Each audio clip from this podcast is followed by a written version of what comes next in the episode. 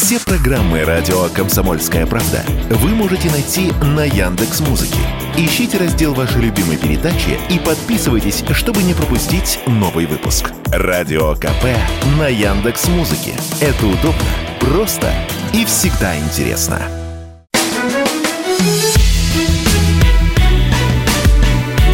Бофт знает. Здравствуйте, друзья! В студии радио «Комсомольская правда» Иван Панкин. На связи по скайпу традиционно Георгий Бофт, известный российский журналист и политолог. Георгий Георгиевич, приветствую вас. Здравствуйте, Иван. Как оцениваете встречу Владимира Путина и военкоров, которая состоялась накануне? Я оцениваю Что-нибудь свеженькое почерпнули из нее? Я всегда подчеркиваю что-то свеженькое из любых новостей, э, э, читая в том числе между строк – или э, о недоговоренностях, предполагая, которые там были сделаны.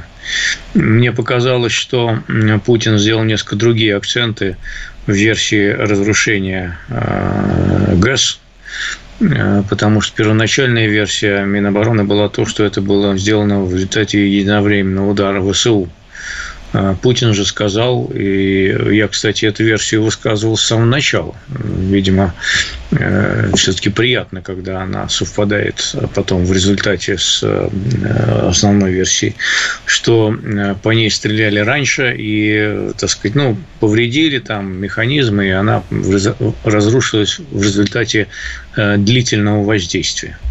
Ну, вот он только не сказал, что по ней стреляли не только ВСУ, но и мы. А, ну, а так все, в принципе, сходится. Напомните, зачем мы по ней стреляли? Мы, когда а, э, отходили из Херсона, взорвали часть дорожного полотна, которая проходила по верху плотины, в частности. Я такого не помню, честно говоря. Вот ну, сколько общался с военкорами, даже в кулуарах, я вообще таких сообщений не помню. Ну, видимо, у вас свои инсайдеры, Георгий Георгиевич. Когда будете в следующий раз с ними общаться, вы их спросите. У вас свои Может... инсайдеры более авторитетные, чем у меня. Я тут даже спорить с вами не буду. Но это, конечно, в кавычках. Это, конечно, в кавычках. Это только ваша версия. Оставим ее как вашу версию. Э, не более, не менее. А что-нибудь еще, может быть, Георгиевич? А про ядерное оружие как? Почему не обратили а внимания? Но он же обращал внимание на ядерную тему. Что ядерный Я... удар возможно. Ядерная тема, ядерная тема постоянно присутствует в риторике российских политиков. Э, ну, что тут сказать? Это называется ядерная угроза. А вы вообще, в принципе, я помню, что в какой-то момент вы говорили, что ядерная война возможна. А сейчас, ваше да. мнение, какие-то, может быть, изменения претерпело или нет? Все по-прежнему. Ядерная война возможна. Нет, э, опасность ядерной войны по-прежнему велика, э, к сожалению. А опасность какая именно? Стратегические удары, то есть взаимные, или нанесение это, тактического это, удара? Это, это может начаться с тактических ядерных ударов, э, которыми все время грозят российские политики, а потом перерасти в глобальную ядерную войну. Но мы же с вами знаем, что не надо ставить знак равно между Владимиром Путиным и нашими политиками другими.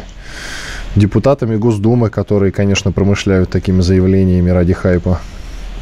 Не только депутаты, но и зампредседателя Совета Безопасности Медведев, например, промышляет, как вы сказали, такими заявлениями. Поэтому это такой довольно известный персонаж. Ведь вы же с ним, наверное, встречались. С Медведевым-то? Да. И видел его. Но я и Путина видел. Вот на расстоянии вытянутой руки буквально. Даже ближе, чем вас в этом смысле. Потому что вас-то я то уже есть... сколько, несколько лет не видел, Георгий То есть, до, то есть до карантина? Э, да, конечно. До карантина. Ну, да. Хорошо. А, я же не военкор, Георгий Георгиевич. Тем не менее, тем не менее, тем не менее, угроза эта велика. Ну что, добавить мне нечего к этому. Не, ну просто я не солидаризируюсь в этом с вами. Я считаю, что ядерные э, все эти разговоры это популизм на постном масле. Никаких ядерных ударов, конечно, никто не допустит. Это совершенно очевидно лично мне. Я уж не знаю, вы можете настаивать на своем, что это возможно, но и там не дураки сидят, и мы вроде как тоже не очень. Хотя, да, болтологией страдаем, но ничего. Я уже, я уже столько раз в жизни разочаровывался, э, произнося фразу, что где-то сидят не дураки, потом выяснял, что в общем, я был неправ, что я бы на сей раз поостерегся с такими заявлениями. Не до такой степени, Георгиевич. Это уже фатальный не дурак будет тот, кто... Вы понимаете, да? Фатальный. Последний Фаталь... не дурак на планете. Нет, я, нет, я понимаю, я понимаю, как бы, что все последствия, но когда э, вполне серьезные люди и политики тоже вполне себе серьезные даже не Медведев, а другие там э, аналитики всякие, эксперты начинают рассуждать всерьез о том, что даже не только можно, но и надо применить ядерное оружие, честно говоря, как-то меня отрыв берет. Э, нас как бы постепенно приучают к мысли о том, что это вообще необходимо сделать. Ну и потом, вот, так сказать, окажись вы на месте Э, российского верховного главнокомандующего. Не, не позавидуешь, конечно, такой роли да. в определенных обстоятельствах, но тем не менее, вот, допустим, э, так сказать, тактические Э, вооружения, обычные вооружения не приносят искомых результатов. Более того, э, победа не только не отдаляется, но и, э, так сказать, какие-то происходят совсем неприятные действия. Там завалившие Украину оружием, значит, союзники ее добиваются того, что там начинаются какие-то перемены на линии фронта и так далее. Возникает угроза Крыму и так далее. Что вы будете делать на его месте? Георгий Георгиевич, я вам так скажу на это. Война, ну то, что мы называем спецоперацией, она ведь идет не на победу России, она идет на истощение. Зачем наносить какой-то ядерный удар? Это все можно купить за деньги. Купить за деньги э, продолжительность войны. Понимаете? Вот и все. До того момента, как они думают, Россия выдохнется. Вот и все. Да, это, это такой понятный, это известный, понятный вариант и так далее. Но это если исходить из того, что Киев абсолютно подконтролен, как слепая марионетка. А между тем, мне кажется, что это не так. А, у него есть определенная свобода действий, и э, ему предоставлена свобода действий. А, более того, а, вот еще недавно, так сказать, вполне открыто говорили, что ну, не надо ставить там задачу возвращения Крыма, это нереалистично и так далее. Сейчас, когда Киев э, произносит эти э, вещи, ему уже не возражают. А, поэтому в определенной мере, в общем, Зеленский и его, так сказать, команда, они навязывают свою информационную повестку, они навязывают, э, в том числе западным союзникам, они навязывают определенный стиль риторики, они навязывают, пытаются навязать определенное понимание целей, которые э, должны стоять перед э, Киевом и западной коалицией в этой войне. Э, так что все может очень далеко зайти. Э, понимаете, я не вижу ни с какой стороны, э, так сказать, четкого понимания, где предел, чем это должно и чем это может кончиться, и четкого понимания, так сказать, образа победы. Э, вот с западной стороны я тоже не вижу четкого понимания образа победы. Например, я не понимаю, вот как Запад, э, ну, Киев, понятно, чтобы нас не было там в России вообще желательно, а вот как Запад, он видит себе, так сказать, вот, ну, поражение России желаемое, да, что должно произойти дальше, какие шаги, а как это оформить, да, а в каких границах она должна остаться, должна ли она остаться вообще единой в этой границе. Я не вижу этого понимания. Какова роль России в будущем, в будущей системе европейской безопасности? Должна ли быть там какая-то роль? Или ее надо нафиг исключить на 300 лет из этой системы европейской безопасности, чтобы ее там вообще не было? Построить высоченную стену высотой 50 метров из железобетона закона а, и, и так далее. Ну, вот как? Не вижу этого, так сказать, понимания этого образа победы в западном его понимании. А, про наш, про наш образ победы я тоже уже говорил, про российский, вот, поэтому не стану повторяться. Да, говорили, действительно, а насчет того, что Украина, ну, Киев в смысле, он там э, самостоятельно в достаточной степени, а им краник перекроют, Георгий Георгиевич. Они же уже из того же Брюсселя прислали бумажку вместе с новыми вооружениями, с пакетом. Они как бы напомнили о том, что западные вооружения натовские не должны появляться на тех землях, которые считаются каноническими для России. А западные вооружения натовские уже оказались на Белгородской земле. И э, Брюссель поспешил об этом напомнить Украине. Если еще раз такое повторится, то э, вооружений вам не видать. Это я же как думаю, бы факт. Это факт. Я не думаю, что э, вооружений не видать, но я вижу, что в последние дни, например, действительно обстрелы Белгородской области и других прилегающих областей Украине, они действительно сократились в масштабах. Это так. Является ли это результатом вот этих сигналов? Возможно. Возможно. Но, тем не менее, а, вот их общение Киева и западных союзников, оно не происходит в таких категориях вот ультиматумов это а, все-таки взаимодействие, это союзническое взаимодействие. Там а, такое вот невозможно постановка вопроса, если вы не сделаете так, то мы, тогда мы вообще, значит, перекроем вам кран. Нет, просто с обеих сторон понимают, что нужно идти навстречу, нужно соглашаться, нужно идти на компромиссы, и это, в общем, в результате получается какое-то взаимное решение. Да, сигнал, скорее всего, был, да, скорее всего, сигнал был воспринят, посмотрим, как это будет дальше. Э, Михаил Подоляк сделал довольно интересное заявление. Я его сейчас озвучу, а обсуждать его будем уже после. Подоляк – это советник главы офиса э, президента, Зеленского имеется в виду. Так вот, он сказал, что план Киева включает убийство как можно большего числа россиян. По сути, это официальное заявление официального Киева, Георгий Георгиевич. Э, я не думаю, что на Западе Э, к таким словам тоже относятся снисходительно и лояльно. Вы не находите? Вот после перерыва мы этот момент обсудим. 10 секунд у нас осталось. Иван Панкин, Георгий Бофт, ведущий российский журналист и политолог. Бофт знает. Мы продолжаем. Иван Панкин и Георгий Бофт, один из ведущих российских журналистов и политологов. Я напомню вопрос, который прозвучал в конце первой части, и будем на него отвечать. Наверное, даже... А где промоушен? Где, блин, промоушен телеграм-канала вообще? Георгий Георгиевич, извините, мне за промо вашего телеграм-канала никто не доплачивает, Георгий Георгиевич, извините. И тут, кстати, коль вы уж меня накануне а, подкололи по поводу 155 рублей, это стоит немножечко дороже 155 рублей, Георгий Георгиевич.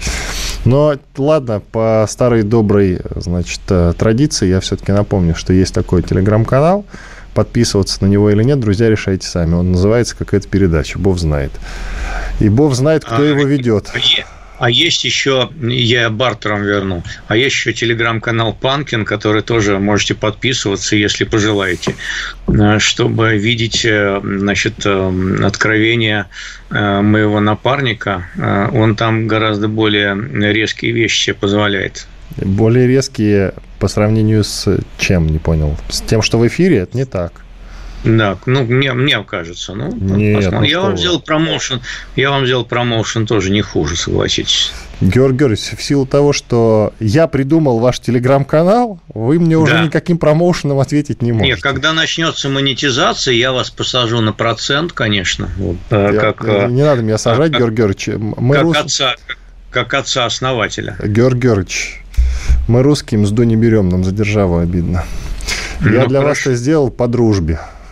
Короче, Хорошо. короче, проклятые, э, проклятые политические хохлы из Киева э, составили план, который включает убийство максимального числа россиян. Об этом заявил не кто-нибудь, а советник офиса главы, э, значит, офиса президента Михаил Подоляк, президента Зеленского имеется в виду. Это прекрасно. Существует один план. Максимально жесткое продвижение вперед с максимальным убийством россиян на этом маршруте. Как-то так. Ну, да, мы имеем дело с э, воинственной, я бы сказал, милитаристской риторикой, э, которая э, присуща военному времени. Вот. Кто не Ничего боится, секундочку, военное положение у них тоже не введено, насколько я в курсе. И, допустим, если посмотреть вот здесь, в России. Мы, конечно, есть у нас отдельно взятые а, потрясающие люди, которые говорят про ядерный удар по Украине, потрясающие в кавычках, но я что-то не помню даже от них заявлений по поводу того, что э, мы должны максимально жестко продвигаться вперед с максимальным убийством украинцев на этом маршруте. Я что-то такого вот не припоминаю. Я согласен с вами, риторика отличается, да, риторика отличается.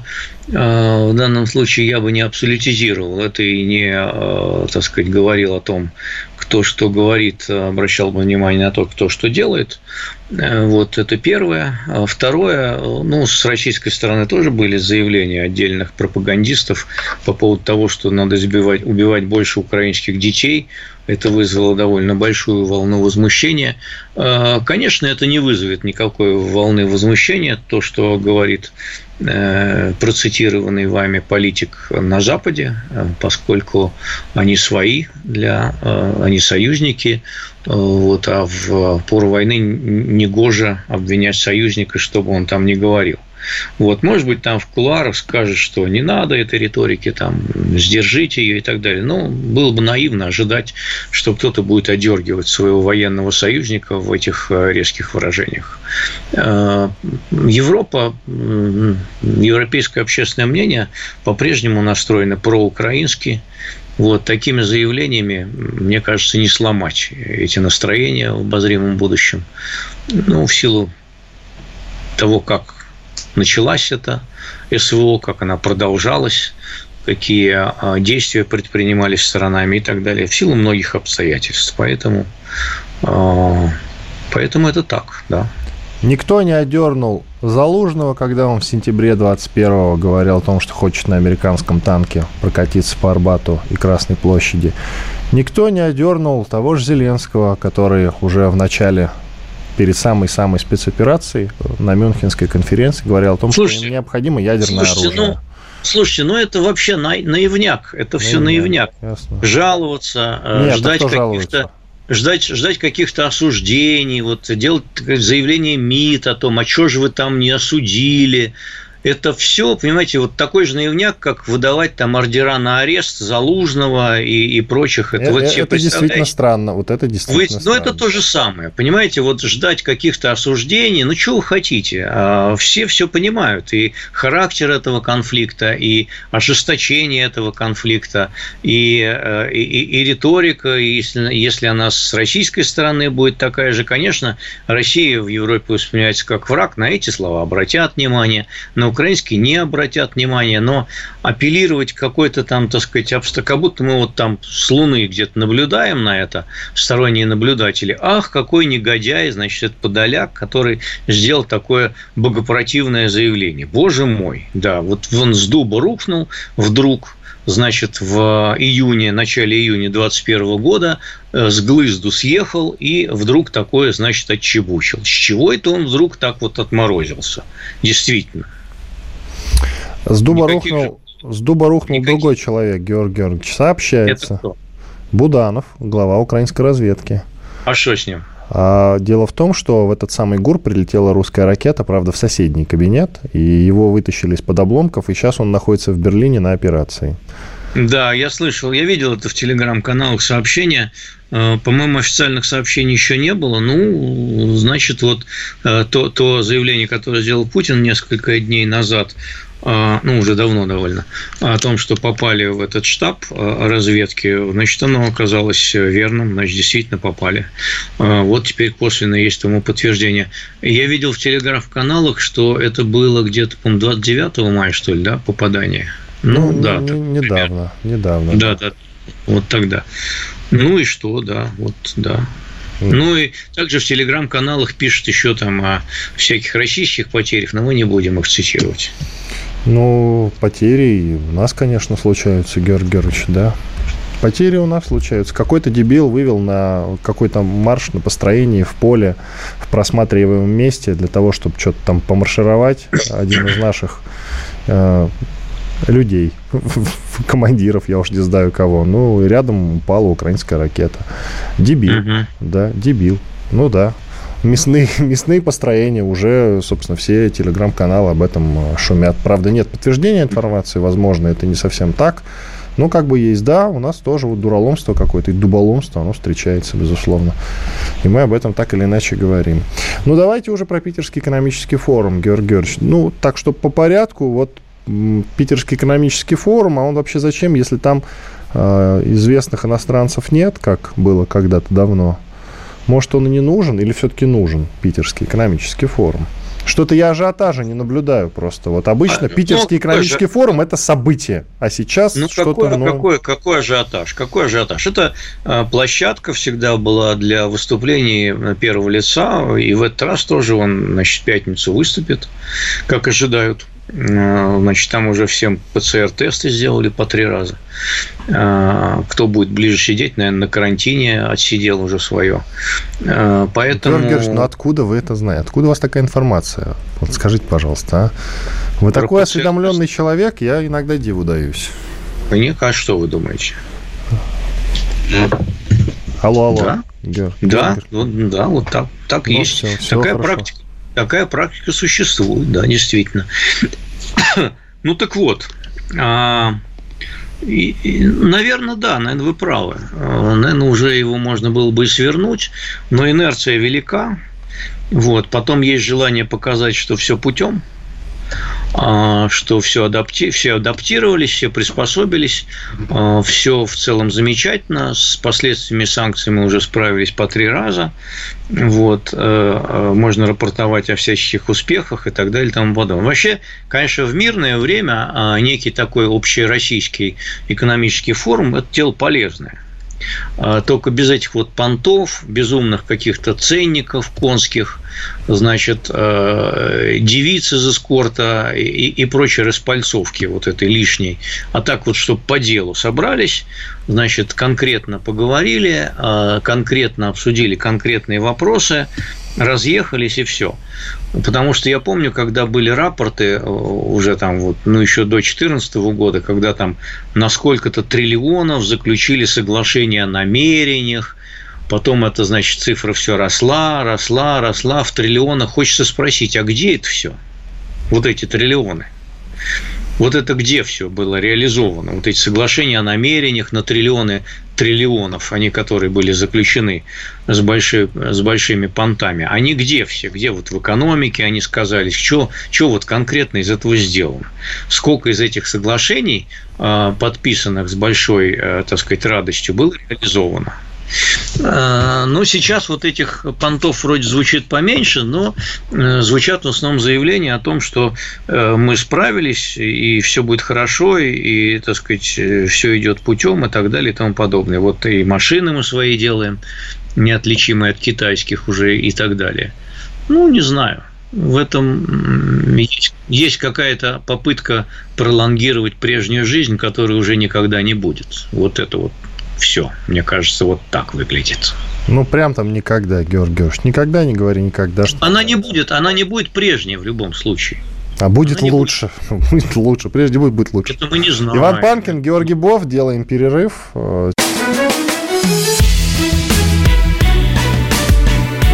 Бофт знает. Иван Панкин и Георгий Бофт, один из ведущих российских журналистов и политологов. Мы продолжаем. Кстати, насчет промо. Действительно, Бофт знает, так называется телеграм-канал, который ведет сам Георгий Георгиевич, без всяких там помощников, лично, своими руками, своими пальцами. Каждую новость вбивает в чате тоже, уничтожает вот всякое вот зло. Вот этими пальчиками, да, вот этими. Вот этими да. вот, да. Уничтожает зло в чате, причем под злом часто под злом часто путает нормальных людей, которые просто ему делают какие-то замечания, а ему они не нравятся, он их тут же в бан, тут же в бан и говорит. Не, не, это только тех, кто хамит. А, не, ну тех... что, не надо, не ну, надо. У, у нас меня... народ горячий, Георгий что У такое? меня с клыков пока кровь не капает. Только тех, кто хамит, матерится и оскорбляет, значит, государственные институты, президентов, там, э, премьер-министров и прочих политиков. Личное оскорбление в адрес третьих лиц тоже наказуемо. А ваш? Э, таких уж не осталось. Всех уже Нет, там были, под нож пустили. Нет, там были парочка нахалов, которые поначалу позволили себе что-то такое там вякнуть, ну, сразу забанил, конечно. Ой. Ну, у меня вход, у меня же вход в чат, он тоже по, по пропуску э, с красной перечеркнутой э, поперек линии такой, значит, как в Кремль раньше ходили. Вот, поэтому там только проверенные, достойные люди, очень уважаемые все, ведут себя хорошо, культурно. Угу. А поэтому я к вам в чаты не хожу, Георгий Георгиевич. Ну да ладно, давайте уже по делу поговорим. Силуанов назвал главной задачей для России, коль уж мы про ПМЭФ заговорили, так вот, главной задачей для России увеличить долю в мировом экономическом пироге. Страна... Хорошо. Далее, далее, далее, да. секундочку, секунду, далее. Страна за прошедший год выработала антитела к новой реальности. Кстати, насчет антител, Георгий Георгиевич. Ведь э, и Набиулина тоже, вот я сейчас по версточке пробегусь быстренько, Набиулина что-то такое тоже говорила. А вот, да, действительно, Эльвира Сахибзадна заявила, что трансформация экономики России идет быстрее ожиданий, Георгий Георгиевич. Смотрите, а вы говорите, что времена уже никогда не будут прежними. Кому верить? Вам, Силуанову, Набиулиной? Кому? Мне, конечно. А, так вы тоже Мне либерал, как и они. Ваше они мнение же... должно нет, отличаться нет, как-то. Не-не-не, я другой либерал. Во-первых, я правый либерал, а они непонятно какие. Во-вторых, вот они на госслужбе. А либерал на госслужбе, это, я вам скажу, страшное дело. Вот. А, и когда он начинает говорить как и на официальных еще мероприятиях, да еще как официальный чиновник, это вообще, я скажу, сливай, сливай воду. Полная совершенно. Поэтому, а, с одной стороны, я, конечно, за то, чтобы увеличить а, долю, долю в пироге, вот, я, я, я за то, чтобы увеличить долю в пироге, вот, поскольку она э, до, до обидного мала, там меньше 2%. Ну, по-разному считают, но будем считать, что 2, там, 2,5%. Вот. А, и с такой долей в пироге мы, конечно, никак не можем не влиять ни мягкой силой, ни жесткой силой, ни свое мягкое подбрюшье организовать должным образом, э, не всех построить вокруг себя, не привлечь к себе миллионы, значит, э, всяких людей, которые хотели бы сюда переселиться. Это, на самом деле, я бы перефразировал господина Силуанова. Давайте.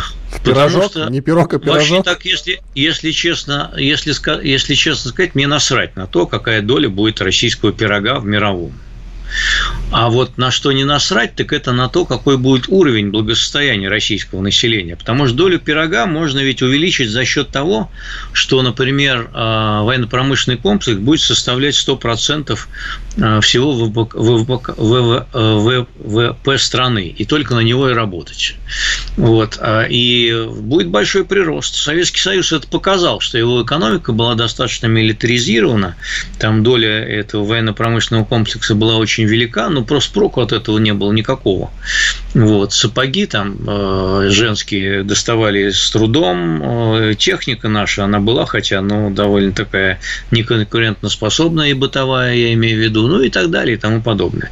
Вот. Поэтому я за то, чтобы доля пирога росла, но вот э, прежде всего все-таки рост, чтобы благосостояние людей был. И странно, что министр финансов ставит вопрос, так сказать, ну, скажем так, экономическом имперском величии в отрыве от людей.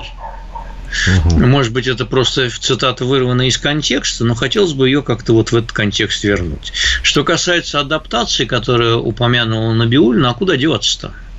Понимаете, там еще были заявления, по-моему, Белаус сказал, что никто не ожидал, что российский бизнес так быстро займет долю иностранного, который ушел из страны. Но это тоже не бином Ньютона поскольку иностранный бизнес, когда уходит, он продает, э, если вообще разрешают, с 50% дисконтом, вот, и, значит, захватить вот эту чужую, прежде чужую собственность или купить ее с большой, э, значит, э, скидкой, это не значит, что наладить то же самое производство. Когда там бывшие автомобильные сборочные заводы, там Toyota или Nissan переходят в собственность российских компаний, часто государственных, это же вовсе не означает, что на этих заводах будут производиться российские Nissan и Toyota. Поэтому э, вот о том, сколь успешно произошло это замещение, мы будем говорить позже, когда мы увидим результат. Его пока нет. Я тут сейчас забеспокоился за вас, Георгий Георгиевич. Когда собаки-то залаяли, я думал, может, чекисты за вами пришли. Но вижу, что нет. Вижу, что нет. Цитата полная от Силанова следующая. Мировая трансформация проходит болезненно для других стран, для тех стран, которые были ранее лидерами. Такая наша самая главная задача – найти место России. Нам важно сделать так, чтобы мы увеличили свою долю в этом мировом экономическом пироге. Мы нарастили мышцы, создали независимые системы и будем дальше развиваться. Вот полная цитата. Ничего не вырвано, Георгий Георгиевич?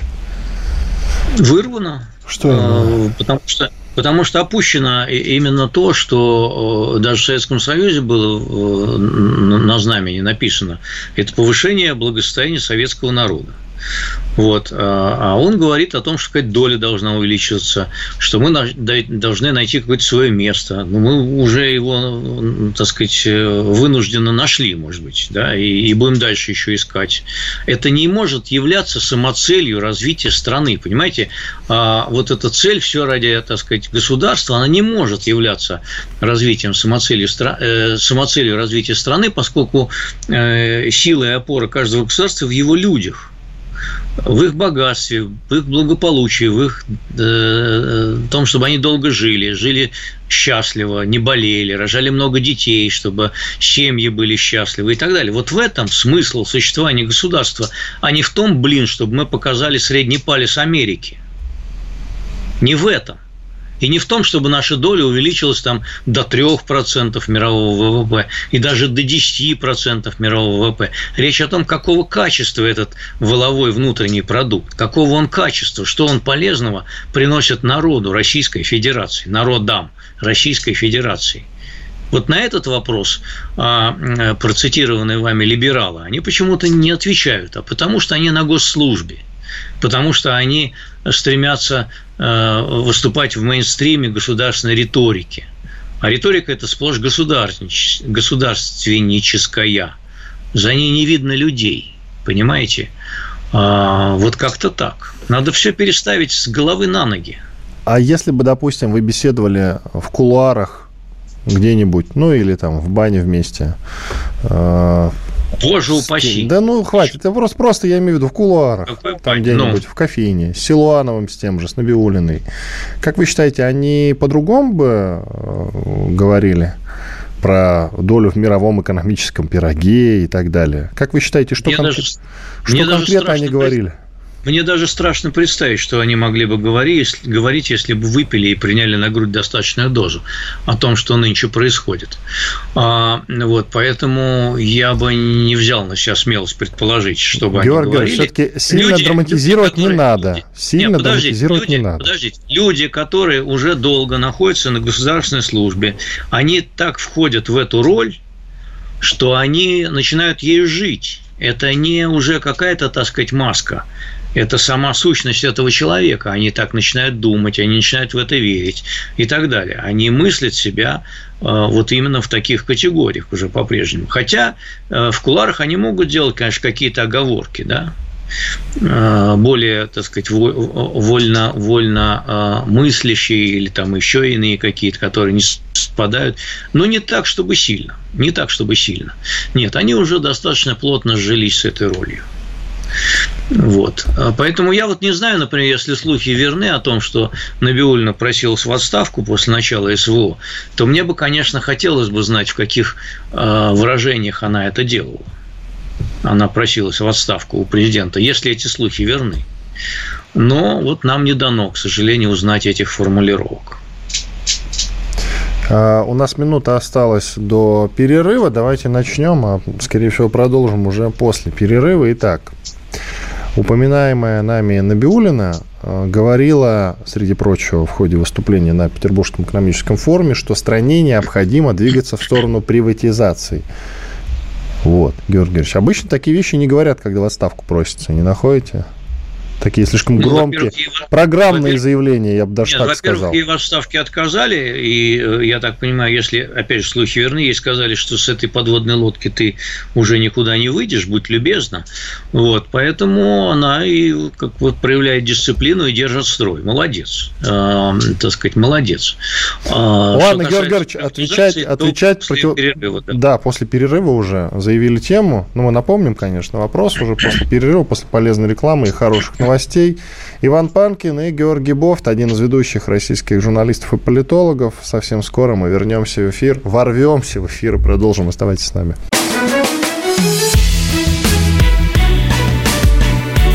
Бофт знает.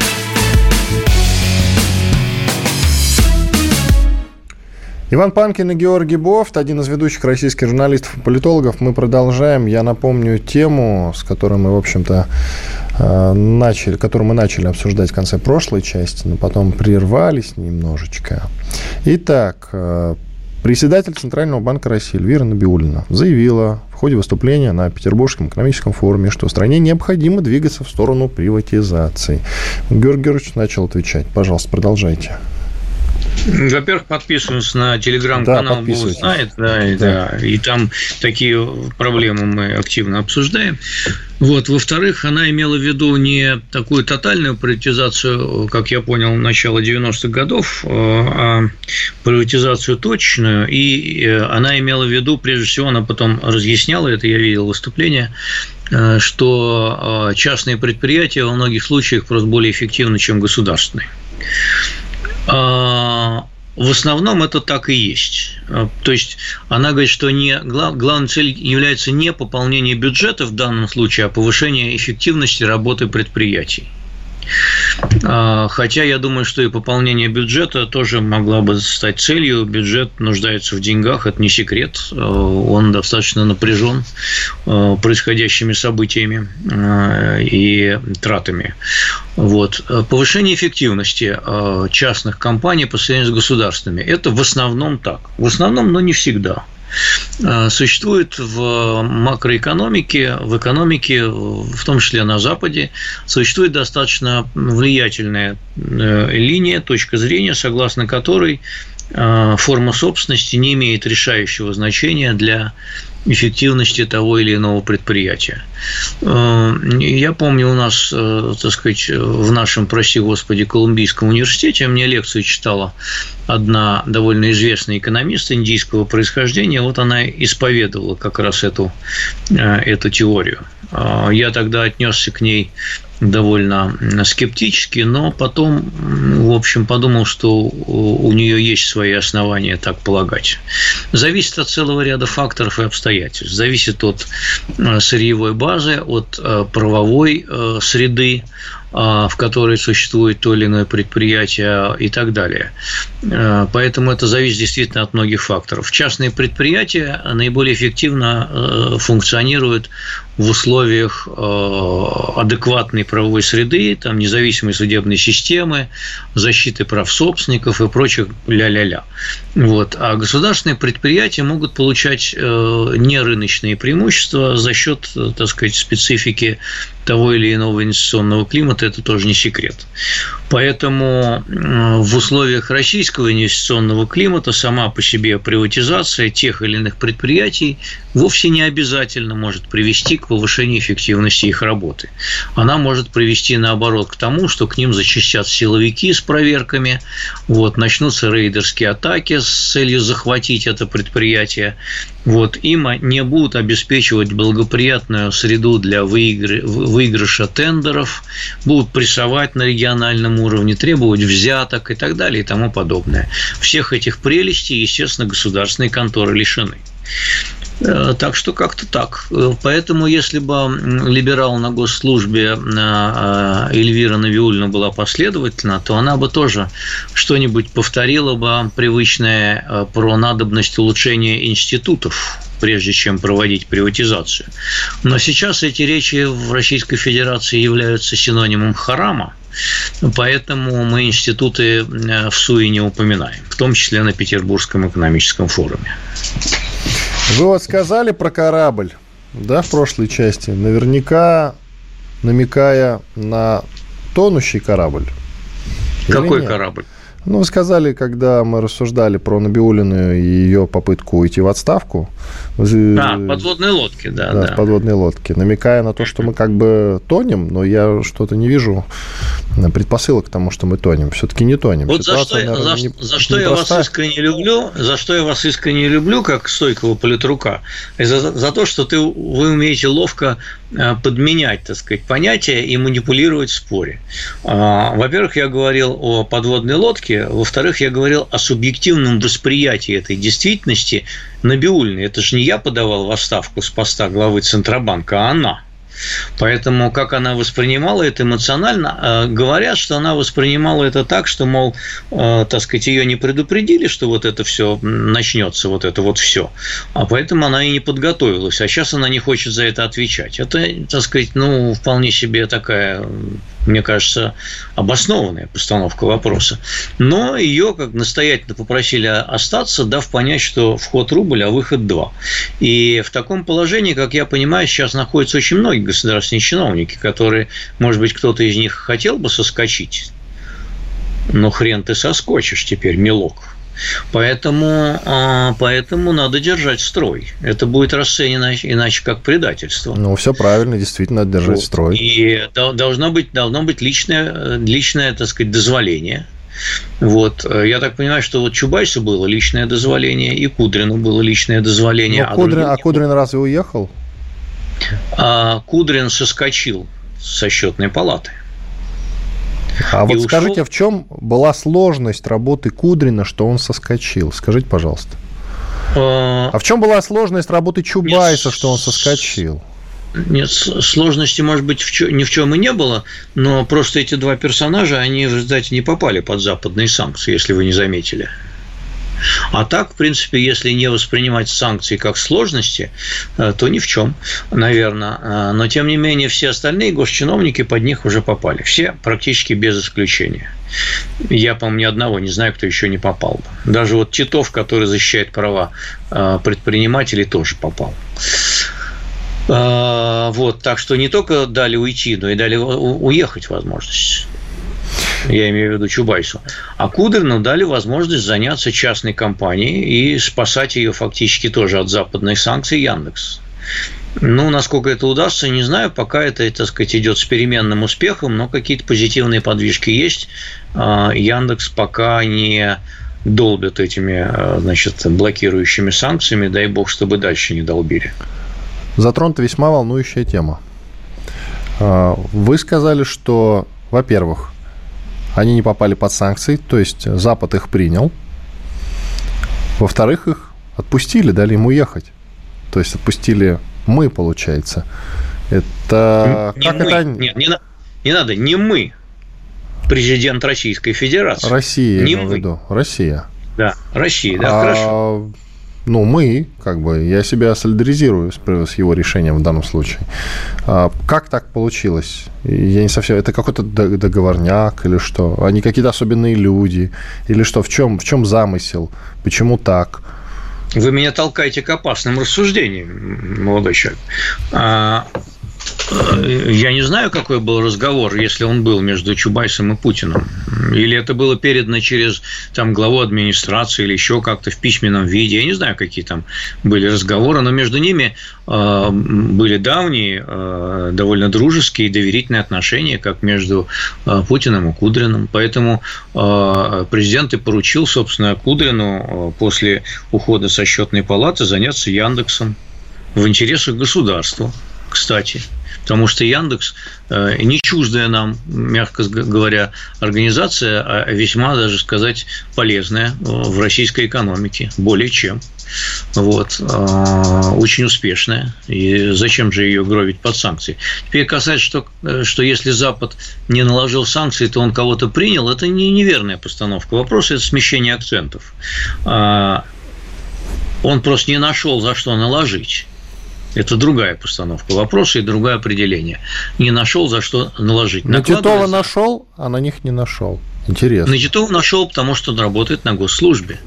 А, поэтому он всех работающих на госслужбе а, значит, обвиняет в том, что они сотрудничают в Сотрудничают с, да, с российской властью. Георгий Георгиевич Афридман. Афридман. Что? Фридман? Афридман. А Фридман, Глава Альфа-банка, да, владелец Альфа-банка. Совершенно верно, совершенно верно. Их логика, э, мне кажется, не, не ошибочная, потому что они все гребут под одну гребенку. Абрамович тот же. А логика это такая, что они нажили свое богатство благодаря близости к режиму. А так это или не так, э, это спорный вопрос. Э, Все-таки вот эти значит, крупные предприниматели, они взошли действительно благодаря близости к, к власти.